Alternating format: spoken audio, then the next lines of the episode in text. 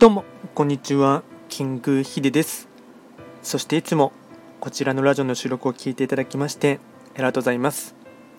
トレンド企画とは、トレンドと企画を掛け合わせました造語でありまして、主には旧世企画とトレンド、流行、社会情勢なんかを交えながら、毎月定期的にですね、運勢と、あとは会員コードについて簡単にお話をしております。で今回やっていきたいテーマといたしましては2023年3月の白く木星の運勢を簡単に解説していきたいと思います。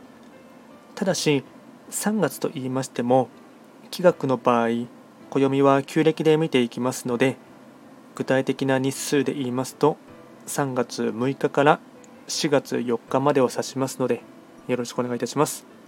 それでは早速ですね白く木星の全体運ですね全体運といたしまして星5段階中星は3つになります白く木星は本来時刻土星の本石地であります南西の場所に巡っていきますので法医学の作用といたしましては南西とかあとはこの場所はですね、まあ、目の前のことを着々と淡々とですねやっていくっていうことがあの求められていくそんな大事な一月となっていきます。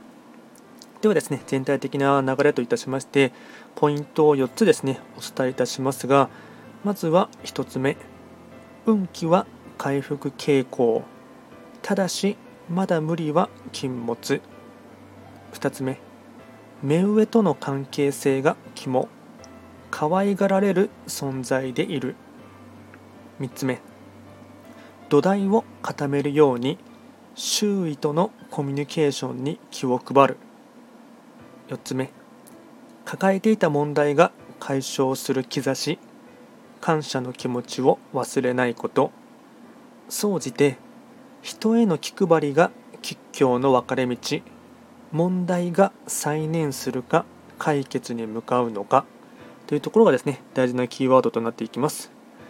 あとはですね開運行動もこちらですね4つほど紹介いたしますがまずは開運行動の1つ目。